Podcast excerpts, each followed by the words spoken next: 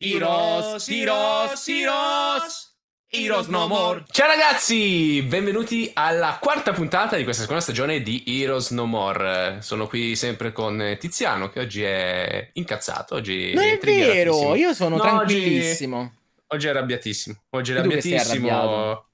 Sta aspettando Spider-Man, quindi è lì con impaziente di vedere la sua fantastica collector. Tra l'altro, prima di cominciare la registrazione di questo podcast, ha detto tipo: è la mia collector preferita di sempre. Parole sue.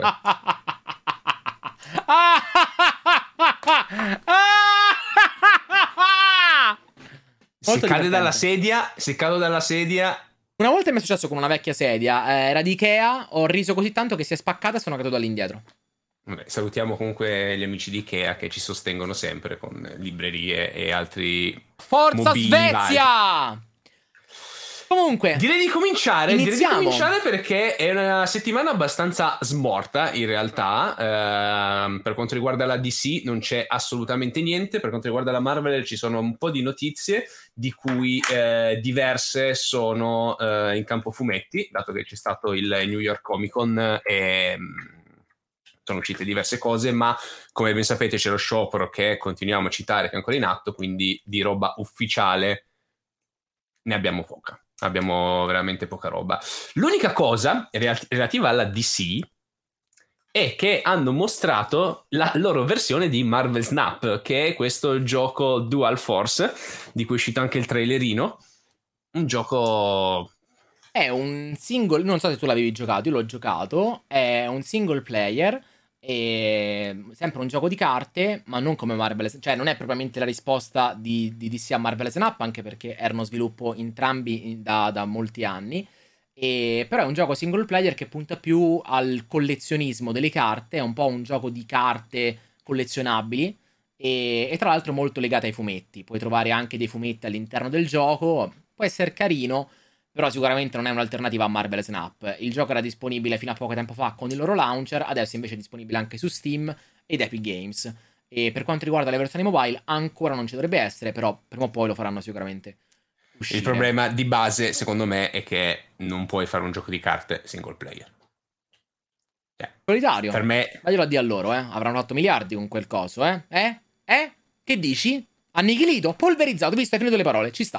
Prossima notizia? Andiamo avanti? Parliamo della Marvel, rimaniamo sui giochi e parliamo di Spider-Man 2, che è vicino all'uscita, e Spider-Man 2, di cui è uscito un trailer negli scorsi giorni, che ha fatto una cosa che io non condivido per niente. Io sono dell'idea di non dire questa cosa qua, giustamente. Io sono d'accordo. Per chi vuole giustamente giocarsi il gioco, però in questo trailer hanno presentato un nuovo villain, che non si era fatto vedere finora.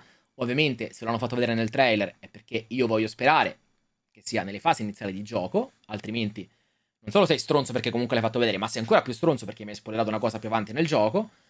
Però secondo me non andava fatta vedere, e quindi hanno presentato un nuovo villain che sarà presente nel gioco, oltre a Lizard, Venom, Kraven, che già si sapevano, e poi Yuri Watanabe.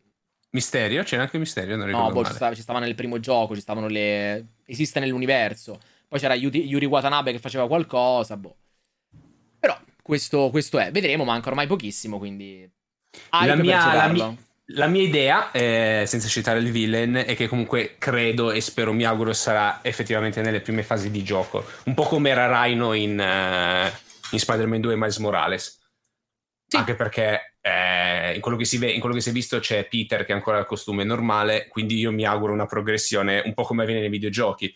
Ci sarà una prima parte dove avremo Miles e Peter, con Peter col costume normale, poi lui infettato dal simbionte, e poi il passaggio del simbionte a Venom, perché ricordiamo, sì, che continua teoricamente Venom passare prima da Peter, esatto, dopo esatto. Peter, perché il ragno bianco arriverebbe, però io continuo a pensare che sia una cosa un po' strana, cioè comunque per come finiva il primo gioco, come finisce anche Miles Morales, che ho rigiocato, nella post credit il simbionte ce l'ha Harry Osborn, quindi il primo step è lui. Poi è plausibile che ce l'abbia Harry, poi va a Peter, e dopodiché secondo me ci sarà anche magari uno scontro praticamente tra Peter e Miles. Sarebbe figo una roba alla The Last of Us, che fecero con lo scontro tra Abby ed Ellie, e in cui controlli un po' uno, un po' l'altro. Dopodiché il simbionte si staccherà e si attaccherà a qualcuno. Chi? Boh. Magari di nuovo Harry, o magari Eddie Brock, o magari... Non lo so, ma aspetto che comunque facciano... non lo so, un qualcosa magari tipo che Peter va ad attaccare la Oscorp e poi gli rimanga, si rompa tipo la capsula di contenimento di... ma era uscito, di Harry. Nella post-credit di Miles Morales, Norman ordina al Connors, al Lizard, di far uscire Harry dalla capsula. Quindi teoricamente io immagino che all'inizio di questo gioco Harry sia già fuori da un po' di tempo, e da quel che immagino dai trailer pure lui stia un po' male, perché non si è mai visto chissà quanto in salute, sta un po' male, ma sta un po' cioè sta male per a livello genetico, ma sta bene un minimo grazie a quel che cioè grazie al simbionte. E quindi io me la immagino così. Poi magari che cosa succede? Che si attacca a Peter, poi in qualche modo si stacca e si riattacca ad Harry, che non vuole più mollarlo perché si sente potente. Nel momento in cui il simbionte è stato con Peter e poi si attacca a Harry, diventa effettivamente Venom e lui si sente potente, sente il potere e non ha più problemi di salute. Ripeto, io non so niente, zero assoluto, però spero con tutto me stesso che il passaggio avvenga come nei fumetti e come in Spider-Man. Cioè io voglio che il passaggio simbionte avvenga in chiesa, di lui che va in chiesa con le campane no. e c'è Harry sotto, che Harry in quel caso era Eddie Brock, ma ci sarà Harry che... sarebbe bellissimo, che le fa proprio sciogliere sotto. Va bene, dai, comunque mancano meno di 24 ore, quindi lo scopriremo, tanto hype. Ma passiamo ai fumetti. Hai deciso di lasciarla a me quest'oggi? No, è che semplicemente non ho diviso i colori, quindi te li dico tutti io per comodità. Se vuoi, se poi ti senti più ispirato e ne vuoi qualcuna di Andrea, ne vuoi qualcuna tu. Dicevo, c'è stato il New York Comic Con e dal punto di vista delle notizie relative ai fumetti hanno rilasciato delle belle bombette per quel che mi riguarda. Cazzo, hanno fatto un attentato? Sì, ma non è questo. Va bene, siano state vittime.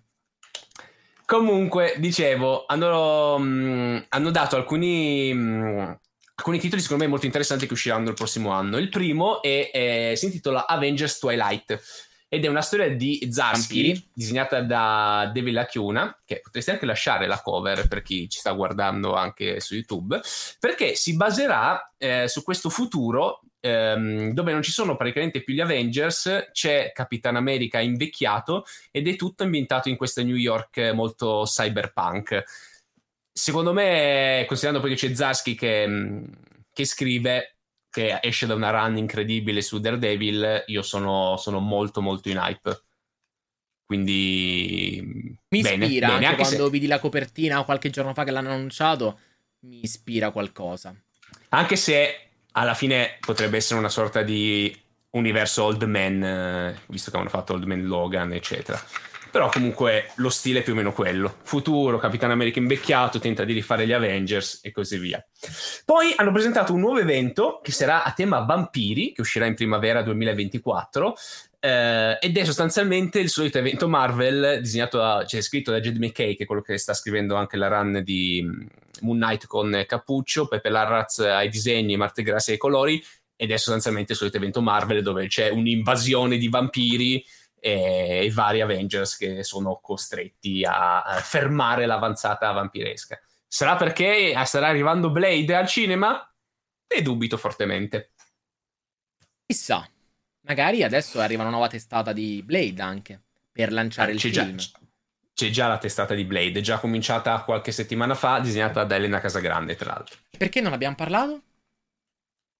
Perché era partita quando noi eravamo comodamente in ferie, che ti facevi i cavoli tuoi e non volevi fare le live. Va bene, dai, continuiamo avanti, tocca parlare di una cosa interessante, perché hanno annunciato una nuova serie di Ultimate Spider-Man di Jonathan Hickman e Marco Cecchetto. Su uno Spider-Man adulto in stile Peter B. Parker, tipo di Spider-Verse.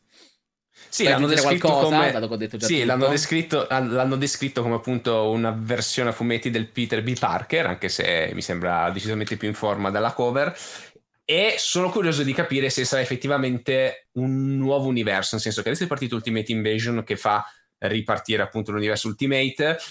Il Peter Parker del vecchio universo Ultimate l'avevamo lasciato che era un ragazzo, non hanno proprio specificato che sarà uno nuovo, solo detto è simile, sarà adulto e sarà caratterizzato stile Peter B. Parker, però non mi stupirebbe se a un certo punto dovessero dire sai che c'è, lo ricacciamo fuori, era quello vecchio. Sono stati molto molto vaghi su molte cose. Hanno poi presentato altre tre serie, Ultimate Black Panther. Questa mi sembra molto figa, scritta da Brian Hill e Stefano Caselli, che stanno scrivendo anche Ultimate Universe, di cui vi parlerò dopo, che è quella generale.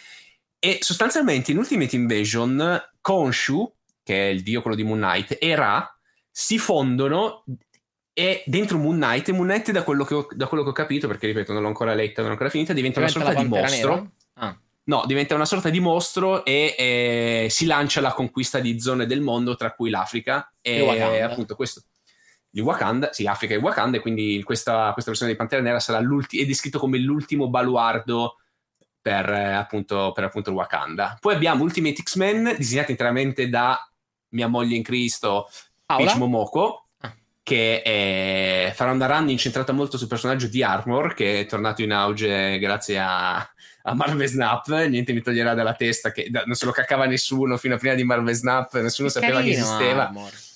Adesso l'hanno ricacciato fuori, hanno semplicemente detto che scrive e disegna tutto Peach Momoko e arriveranno informazioni. Poi abbiamo Ultimate Universe, che è appunto quella generale, tornano Brian Hill e Stefano Caselli, appunto sono le nuove storie degli Avengers, e poi una run che sicuramente piacerà al buon Tiziano. Ma questa è meravigliosa, cioè le zampette dell'infinito sono bellissime, non capisco perché non ci sia la gemma del tempo là, sinceramente, non lo so, forse perché si trova qua, però comunque, però è bellissima, cioè là vedo Jeff, vedo Goose, vedo Pizza Dog e Loki, alligatore e coccodrillo, quindi saranno tutti vari... Goose, che è nei fumetti è Chewie, riferito a Chewbacca. Sì, fanno sto crossover, sono gli stessi che avevano fatto Marvel Meow, quello sul gatto di Carol Danvers, appunto, che si muoveva e incontrava diversi eroi, e fanno appunto questo crossoverino con i quattro cagnolini. E tra l'altro mi aggancio a questa piccola riflessione per andare verso il prossimo argomento, ma comunque dire una cosa, che tramite i poster ufficiali di The Marvels è stato scoperto che il gattino di Carol, quindi Chewie nei fumetti o appunto Goose nei film, è stato cambiato e recastato. Hanno fatto questo meme molto carino con il War Machine del primo Iron Man che guardava l'armatura e diceva dai la prossima volta, e poi da Iron Man 2 puff hanno messo Don Cheadle e come si chiamava lui? Ty Howard, me lo so dimenticato. Taika Waititi. Ma non è Taika Waititi. Terence Howard. Terence Howard, esatto, lo cambiarono e hanno cambiato anche il gattino. Allora, secondo me è proprio cambiato, perché alcuni hanno detto vabbè, però magari è perché è invecchiato. Però a me sembra proprio un gatto diverso. No, è cambiato. C'è la conformazione diversa, la macchia del pelo. Cioè... È proprio... Basta che non mi tirano. Se tipo alla fine di Marvel esce la scritta in memoria di e mi dicono che è morto il gattino del primo film, oh penso mio che Dio! Scoppia a piangere durante i titoli di coda. Oh mio Dio, no, mi hai detto questa cosa adesso, no, potrebbe essere pure plausibile. Effettivamente, allora a me quello di sinistra sembra più giovane e quello a destra sembra più anziano, mi sa proprio di saggio quello a destra, però più che altro quello a destra, se guardo come è fatta la bocca, mi sembra molto di più uno di quei animali un po' finti che nei film live action parlano, invece quello di sinistra no, quello di sinistra è un gatto, quello di destra sembra più umanizzato, no? non lo so. No, no. Va bene. Però rimanendo in tema The Marvels, sono usciti anche altri vari poster dei vari personaggi ed inoltre è stato confermato che per ora, ma immagino che non cambi, la durata del film è di 1 ora e 44 minuti, rimanendo quindi il film più corto mai creato dai Marvel Studios. E questo personaggio che stiamo guardando sarà il principe del pianeta che abbiamo visto nei trailer e che visiteremo nel film, e dovrebbe essere il futuro marito di Carol Danvers. Non è Shang-Chi, no. Non hanno ricastato Shang-Chi, no. Però, oltre a poster e cose varie, hanno fatto vedere anche dei nuovi loghi per i progetti futuri, ossia Echo, che non vediamo l'ora di vedere, giusto? Tra l'altro, no, quello che stavo leggendo online relativo a questo logo di Echo è che, ovviamente, quando parlo io e stavo per far vedere una roba sul logo, Tiziano me l'ha tolto, è che alcuni hanno notato che è molto simile come stile a quello di Defenders. E quindi hanno detto... anche Jessica Jones, eh? E quindi hanno detto, non è che l'hanno fatto così per darci appunto il segnale che sarà molto, molto urbana come serie. Io me lo auguro perché... potrebbe... Guarda, più passa il tempo e più l'odore di merda inizia a sembrarmi un po' più cioccolato. Cioccolato. Secondo me ci darà grandi soddisfazioni. Come grandi soddisfazioni arriveranno anche dalla serie che insieme ad Echo ha ricevuto un nuovo logo, ossia Agatha Darkhold Diaries, di cui, se non sbaglio, avevano cambiato il titolo qualche settimana fa, ma senza mostrare un nuovo logo. Esatto. E ora invece hanno mostrato anche il logo, ma sono già pronto a vedere il logo che ricambierà da qua manca un anno all'uscita della serie. Esatto, dal prossimo anno cambierà tutto. Tutto è possibile. Ma parlaci del tuo logo preferito, scusami. Parliamo del Disneyland Paris, perché tra l'altro sta roba l'hanno presentata all'evento dove hanno mandato un sacco di creator italiani, tranne me e Tiziano, ma salutiamo comunque gli amici di Disney Plus che ci vogliono bene, non così tanto bene, ma appunto hanno fatto questo evento a tema Loki e complice anche l'evento che hanno fatto con i creator europei, complice, non lo so, campagna pubblicitaria, visto che avevano da investire soldi da qualche parte.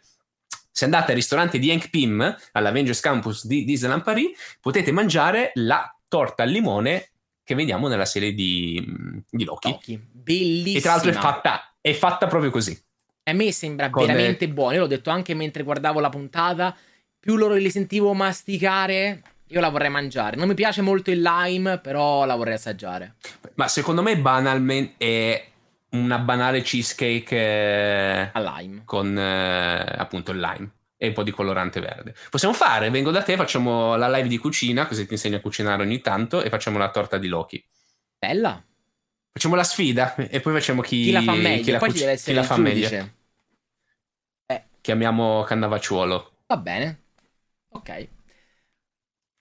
Poi andiamo avanti perché in America è uscito questo mega libro che si chiama... Deve uscire, però ci sono state delle... Perché mi sembra che si possa già acquistare tipo in Kindle. No, dovrebbero essere usciti dei piccoli estratti di anteprima del libro, per pubblicizzarlo. Comunque è uscito questo libro, che si chiama Marvel Cinematic Universe Il Regno. Il regno del Marvel Cinematic Universe. The Reign of Marvel Cinematic Universe, in cui stanno rivelando un sacco di dettagli dietro le quinte. E tra le cose che sono uscite da questo libro ce ne sono due che mi hanno fatto un po' sorridere. La prima è che Kevin Feige ha dichiarato che loro fino adesso hanno solamente graffiato la superficie di tutto quello che il Marvel Cinematic Universe è in grado di offrire, quindi si aspetta grandi cose, ma soprattutto hanno detto che all'interno dei Marvel Studios ci sono rimasti male perché la gente si è presa male di Quantum Mania e l'ha criticato, perché secondo loro avevano in mano un prodotto pazzesco e quindi ci sono appunto questi commenti di sti voci di corridoio che in casa Marvel tutti piangevano, no, doveva essere un film della vita. Secondo me magari perché poteva essere visto anche come ipoteticamente un bel film fosse stato magari con i Fantastici 4. Sempre tornando alla cosa la trama è molto più familiare, che è molto più Gli Incredibili che Ant-Man and the Wasp, sì. Anche perché Wasp non fa quasi niente e Ant-Man comunque gli levi quelle particolarità che aveva Cioè, le riprese con lui piccolissimo e le cose giganti, o anche l'opposto, eh. Cioè, ci sta lui che diventa gigante, però quello fa meno effetto rispetto a, vedi, che ne so, il giochino di Hello Kitty che diventa gigante, quello ti fa molto più effetto. E alla fine era un film familiare, era incredibile, l'avevo detto che era come quello, e magari per i Fantastici 4 funzionava meglio. Loro hanno detto, cazzo, funziona per i Fantastici 4, cambiamo, mettiamoci Ant-Man, se era bello prima rimane bello ora, però cambi i personaggi, cambi le cose.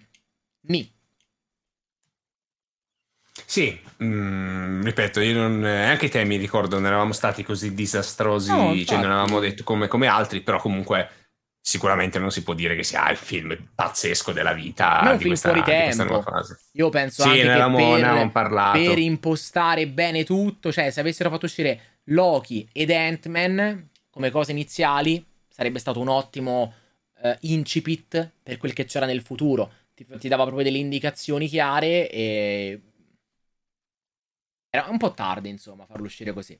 Sono d'accordo. Passiamo adesso a una cosa che è uscita giusto oggi, perché la scorsa settimana avevamo parlato della questione Taylor Swift, che era andata a vedere la partita con Sean Levy, Hugh Jackman, Blake Lively e tutto quanto, con Tiziano che come al solito ha fatto il porco nei confronti della povera innocente cantante. Dici, sei un maiale! Non avevo detto niente di particolarmente esagerato, Tiziano come al solito, perché qualcuno hanno iniziato a tartassare Sean Levy chiedendogli se effettivamente Taylor Swift sarà la Dazzler di Deadpool 3, e lui ha risposto con un no comment che, per quel che mi riguarda, equivale a un sì, ok, l'abbiamo presa. Cioè, tanto io sì, finisci, vai.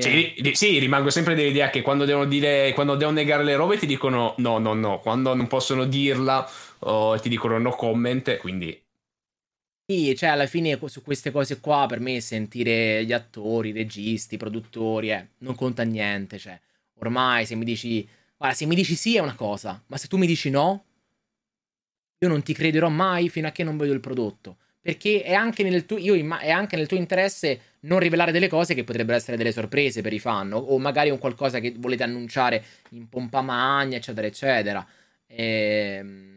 per confondere le acque. Cioè, come quando mi dici Andrew Garfield ha fatto, esatto, storia. Andrew Garfield, capito, che ti dice là che non può dire niente. Cioè, perché non potresti dire niente? Allora, se non puoi dire niente è perché qualcuno di Marvel ti ha contattato e ti ha detto non puoi dire niente. E per quale motivo? Perché loro volevano per finta tenere l'idea, far pensare alla gente che ci fosse Andrew Garfield, quindi dicono guarda, tu non ci sarai nel film, però tu di che non sai niente, così magari la gente pensa che tu ci stai. Cioè, non ha senso, non è un funzionamento, capito? Non lo vuoi dire, ma okay, anche perché, però...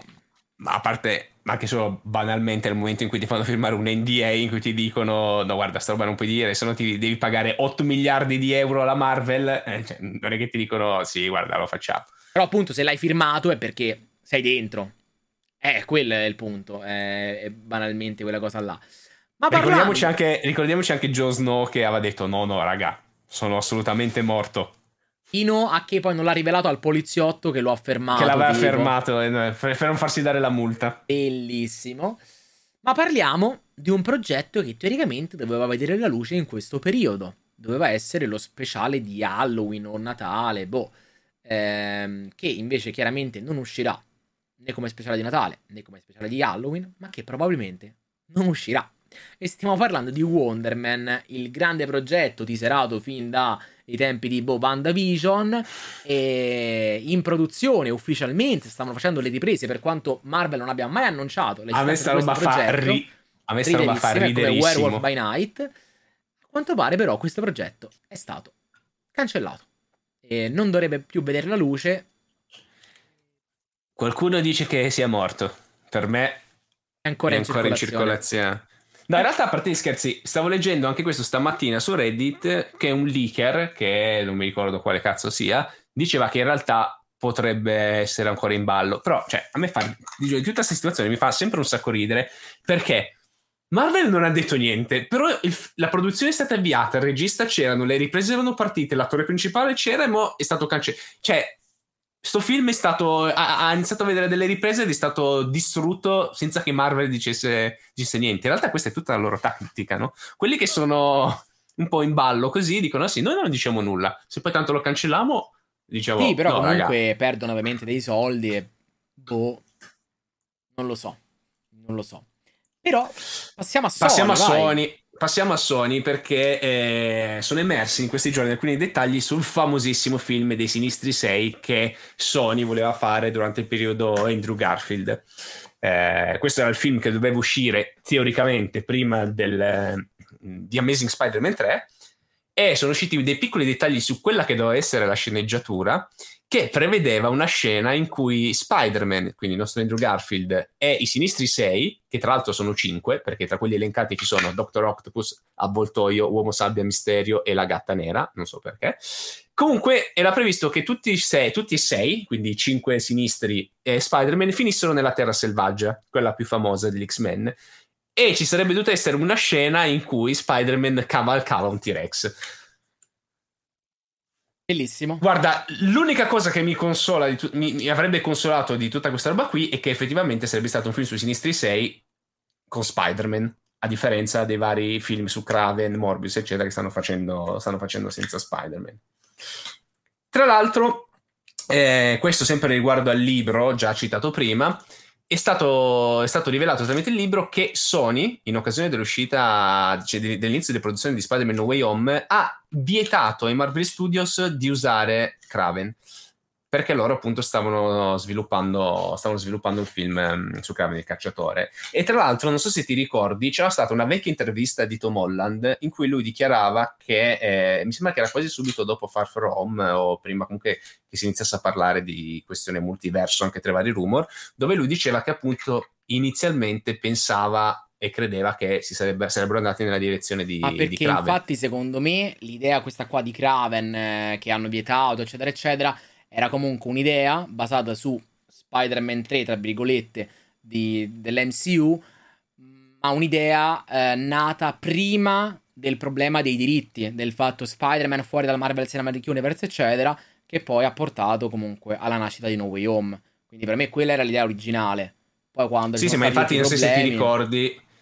Ne avevamo parlato anche subito dopo Far From. L'idea di base generale di tutti, senza che nessuno avesse detto niente, era che appunto sarebbero andati ad adattare una sorta di scontro Kraven Spider-Man stile Ultimate Spider-Man, con Kraven che dava la caccia a Peter, che dava la caccia a Spider-Man, e anche perché nella versione Ultimate lui era tipo uno showman, quindi aveva questo reality in cui cacciava appunto gli animali e poi Spider-Man in diretta televisiva.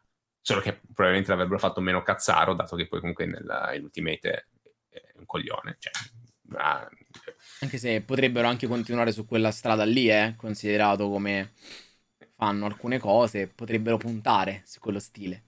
Ricordiamoci che avremmo dovuto già vedere Kraven. Sì, che sarebbe stata una cazzata, perché ripeto, per me doveva uscire dopo il gioco di Spider-Man. Quindi mezzo forse che è una fortuna averlo rimandato, però vedremo. Ma invece... un film che non è stato rimandato è il prossimo grande film Marvel in uscita dopo The Marvels, ossia Madame Web, che dovrebbe presentare teoricamente il primo trailer la prossima settimana allo Show East Expo il 23 ottobre. Show East Expo, che è precisamente un'expo. Non ne ho idea. Un'expo. Fanno qualcosa. Esatto. Posso dire che sono sinceramente curioso. Però è sempre quella curiosità. Io ho sempre avuto fiducia in Madame Web, a me è sempre piaciuto. Ma lo so perché hai avuto fiducia in Madame Web, perché è pieno di fregna e quindi tu sei il solito porco. Perché tu la pensi così, perché tu pensi solo al sesso tutto il tempo, tutti i giorni. Cioè il pipo in mano pure in questo momento ti vedo, però l'abbiamo tagliato dalla videocamera. No, a me ha sempre ispirato per l'idea, come anche la presentarono tempo fa, di voler sfruttare Madame Web come la Doctor Strange dell'universo di Sony. E poter collegare alla tela... E poi chissà, se, come avevamo detto più volte, se magari ci possa essere veramente un qualche collegamento con Across the Spider-Verse, con Madame Web che potrebbe essere la mandante di Miguel O'Hara. I leak, non so se ti ricordi, parlavano del fatto che la storia erano praticamente di loro che formavano questo gruppo di Spider Totem in cui dovevano andare a cioè salvare Peter Parker da piccolo sostanzialmente. Però comunque dicevo, sono curioso, anche se come al solito è un po' sempre la curiosità del ti fermi a guardare l'incidente per strada. Esatto, vediamo quanto è stata disastrata la situazione. Madame Web, che ricordami, uscirà a gennaio o a febbraio? No, non l'hanno posticipato? No, a gennaio? L'hanno, guarda, anticipato di 2 giorni. L'hanno anticipato di 2 giorni. 14 febbraio, a San Valentino. Sì, a San Valentino. Film di San Valentino. Esatto. Dovevo uscire proprio 2 giorni dopo e lo hanno anticipato. È stato l'unico film di questi qua a non aver subito modifiche, e il che, come avevamo detto, fa anche riflettere sugli ipotetici collegamenti che ci possono essere tra Kraven e Madame Web. Cioè, o può esserci una circostanza in cui ognuno si faceva i cazzi suoi, non c'erano collegamenti, oppure c'è una roba alla Falcon Winter Soldier e Black Widow, che avevano rispettivamente 2 scene legate alla Contessa Allegra de Fontaine e la nascita dei Thunderbolts, che sono state invertite, perché dovevano andare in maniera diversa, e quindi hanno rigirato quelle scene là. Potrebbe essere. Però non capisco sinceramente perché rimandare. Cioè, a quel punto, no, farli slittare. Cioè, a maggior ragione perché ti è uscito adesso Spider-Man con Kraven. Tu fai uscire a febbraio Kraven. E poi a quando è? A luglio, a giugno, fai uscire Madame Web. A meno che non vogliono veramente pubblicizzarlo come un film romantico. E quindi dovevano per forza farlo uscire a febbraio. Non lo so, ricordiamoci che comunque ormai si sta roba. A me piace sempre citare Disney, che ha fatto uscire un film horror ambientato tipo nella casa dei fantasmi ad agosto. Infatti quella è una grande cazzata, ma quella fu una causa del dover rimandare The Marvels, perché si sono scambiati The Marvels alla casa dei fantasmi. The Marvels doveva essere a luglio, prima di Loki e dopo Secret Invasion, il che aveva senso perché c'era il collegamento tra gli Skrull o comunque Nick Fury, quel che è, e poi invece adesso dovevano far uscire la casa dei fantasmi. L'hanno scambiata, secondo me non è una buona mossa questa, però hanno perso su entrambi i film, per cui mi guarda. Sì, è come se tu facessi uscire non lo so, facevi uscire lo speciale di Natale dei Guardiani, no? E dici, lo facciamo uscire a Pasqua. No! Cioè, non ha senso come cosa. Cioè, secondo me a quel punto, per me loro si trovavano in una circostanza in cui potevano dire lasciamo la casa dei fantasmi là e rimandiamo The Marvels, ma a quando? Quindi lasciando intanto l'estate vuota, lo rimandavano a quando, e magari quel quando era troppo lontano e lasciavano troppo buco nell'MCU. Non che non ci sia poi, quest'anno sono usciti un film, Ant-Man, 2 serie. Ma secondo me hanno solo messo, cioè Marvel, se io magari l'avrei fatto spostare un pochino più vicino al Natale, però probabilmente a Natale faranno uscire veramente What If. Però anche se comunque si perdono la casa dei fantasmi a ottobre, The Marvels a dicembre, stai a posto. Infatti, cioè, quello slot di Natale è sempre ottimo, perché comunque la gente c'è stato ultimamente, negli ultimi anni poco, ma ci sono stati tipo gli ultimi 8 anni, esclusi i 2 precedenti, che Natale, Santo Stefano andavo sempre al cinema a vedere cose. Molte volte sono andato a vedere anche roba che non ero veramente proprio interessato, però se andavo in famiglia, non lo so, io no, cioè nel senso, se c'è qualcosa ci vado più che volentieri in quel, cioè, magari là. Il giorno di Natale no, però tipo il Santo Stefano di pomeriggio, il dopo pranzo. Guarda, mi è ricordato che un Natale di 15 anni fa andai a guardare The Spirit. L'hai mai visto? Che bello The Spirit, certo. Tratto da un fumetto. Mi ricordo che andai a vedere quello là, mi era piaciuto molto.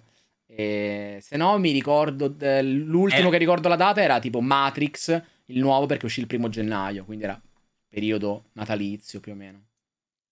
Sì, e qualcuno dice che Wonka e Aquaman cannibalizzano la sala. Sì, ma solo perché è Natale. Wonka probabilmente sì, ma Aquaman 2 se lo vanno a vedere. Cioè, Aquaman esce a Natale solamente perché sanno che possono prendere un po' di... Ecco, ad esempio Aquaman, no? Era molto un film estivo, magari. Anche solo per il tema acqua, banalmente. Cioè, lo facevi uscire ad agosto. E invece Blue Beetle, perché c'entrava un botto, ovvio. Prima di chiudere... Anzi, potevi fare Blue Beetle ambientato a Natale. E perché no? Ci poteva stare con il tema del film. Cioè, la famiglia, capito? Era una bella idea. Cambiava...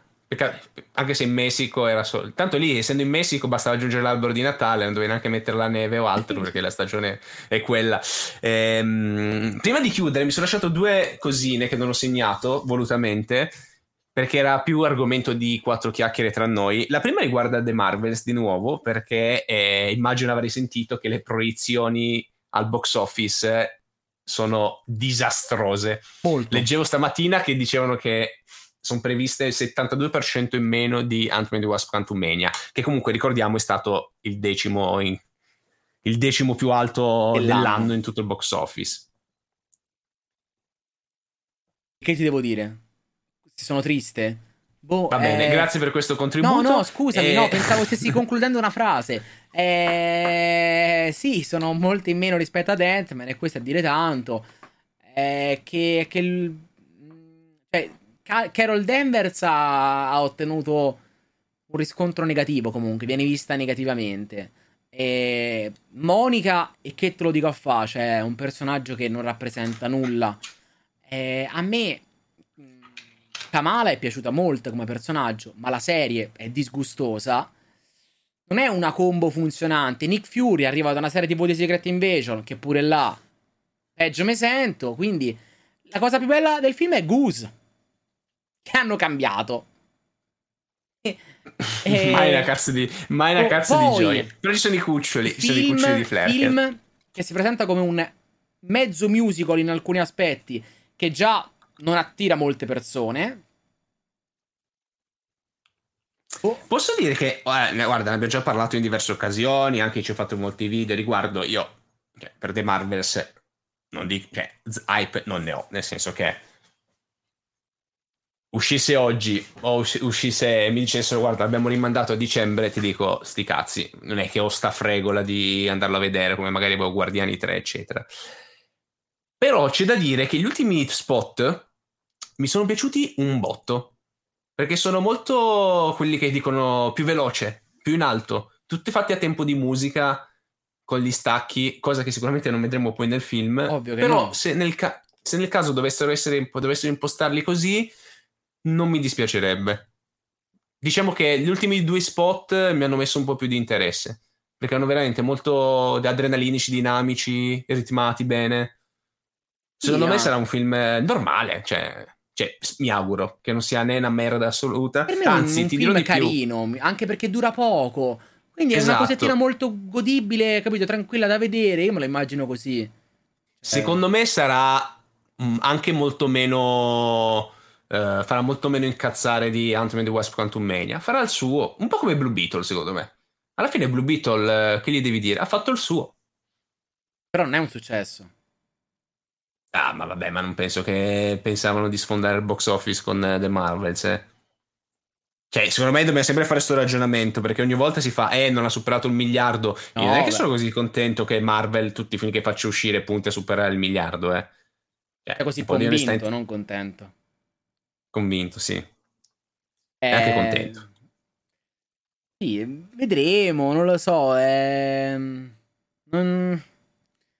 una situazione in cui effettivamente l'interesse che c'era prima per ogni singola uscita non c'è più. Io sono sinceramente molto più curioso di Loki che di The Marvels. Cioè, ricordiamoci che comunque... diverse.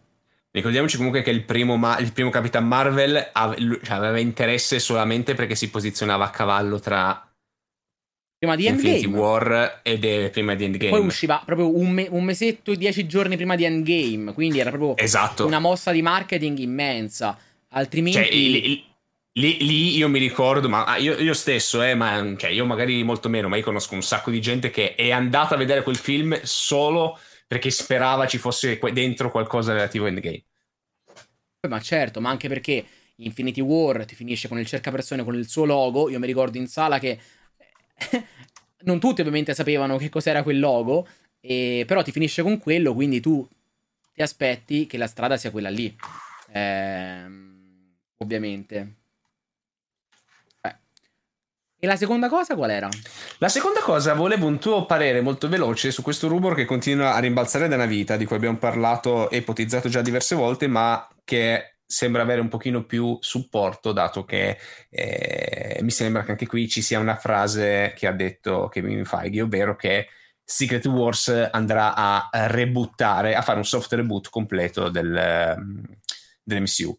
Il mio parere, che è quello che ti ho detto molte volte, è che si sono resi conto che non possono stare, mi auguro, perché cioè, me ne sono reso conto io, che non possono stare senza Capitan America, non possono stare senza Iron Man, eccetera. E quindi approfitteranno degli vari universi per ritirarli dentro. Non saranno ovviamente Robert Downey Jr., non saranno Chris Evans, anche se Chris Evans secondo me ancora un pochino da dare. Cioè io Chris Evans lo vorrei come tre cose. Numero 1, la torcia, variante di torcia umana, 100% lo devi fare, se non lo fai sei stronzo. Dai, fai ritornare Hugh Jackman come Wolverine, non fai tornare Chris Evans, cioè è proprio bella come cosa, ok? Perché la gente sa che ormai è Capitan America, però è meraviglioso. E poi magari ci può essere anche qualcosa di qualcuno che lo riconosce e dice Cap, e questo prende fuoco. Sai che secondo me però questa roba qui la vedremo più in Deadpool 3, cioè io mi aspetto di vedere tipo, perché secondo me, cioè, perché quello di cui non mi ricordo se ne avevamo parlato qui nel podcast o da qualche altra parte, se Deadpool 3 farà effettivamente uccidere l'universo Marvel in qualche maniera, cioè non può alla fine ucciderli tutti, perché se li uccidi tutti poi non li rivedremo, cioè molti non li vedremo in Secret Wars. Se qualcuno però poi alla fine uccide Deadpool, vabbè, ma Deadpool in qualche maniera lo fanno tornare. Però mi aspetto più di vedere Chris Evans come torcia umana in Deadpool 3, con la battuta che lì lo guarda e gli dice "Ma scusa, ma tu non sei Capitan America?". Me l'aspetto più lì che in Secret Wars. Ok, va bene, mi piace come idea. Comunque lo vorrei vedere come torcia umana, lo vorrei vedere come Capitan America anziano, che magari può essere la roba della luna che dicevano in Falcon Winter Soldier, magari può essere qualsiasi altra cosa, il presidente degli Stati Uniti, un generale, qualsiasi cosa. E poi vorrei vederlo sinceramente, a parte vederlo il ritorno in Secret Wars per qualcosina, ma io onestamente la sua serie dedicata al riportare le gemme la vorrei vedere, anche perché io continuo a pensare che quella roba là sia problematica. Non è così semplice come può sembrare, perché lui prese ad esempio lo scettro di Loki, e che cosa si riporta indietro? Solo la gemma della mente, non c'è lo scettro. Lo scettro è importante, cambi la storia così. Inoltre la linea temporale dove si trovavano gli Avengers in quel momento, quando hanno rubato tutto, teoricamente è stata falciata all'inizio di Loki stagione 1, quindi anche quello inoltre in quella linea temporale il Tesseract è stato portato via da Loki, quindi è troppo problematico. Non si andranno a chiudere questi dell'anima casini. Come riporti la gemma dell'anima? Che cosa fai precisamente? La prendi, la lanci da lì, dice "Ah, bella Teschio Rosso, come va? Ti ricordi che abbiamo combattuto anni fa?". Boom! Sarebbe bello un confronto con Teschio Rosso anche. La rinfila dentro Black Widow. È un porco. La rinfila dentro Black Widow, non ne trovo pure, Ma no, non è che c'è da infilare col cazzo, scusa, cioè, sei tu che pensi male, scusa. Insomma. È come anche la gemma, vabbè, la gemma della realtà, non lo so, pure là è una gemma, lui dovrebbe portarsi, cosa che non si portava, un qualcosa per poter ritrasformare la gemma nell'Ether e rimetterlo dentro Jane Foster. Lo so.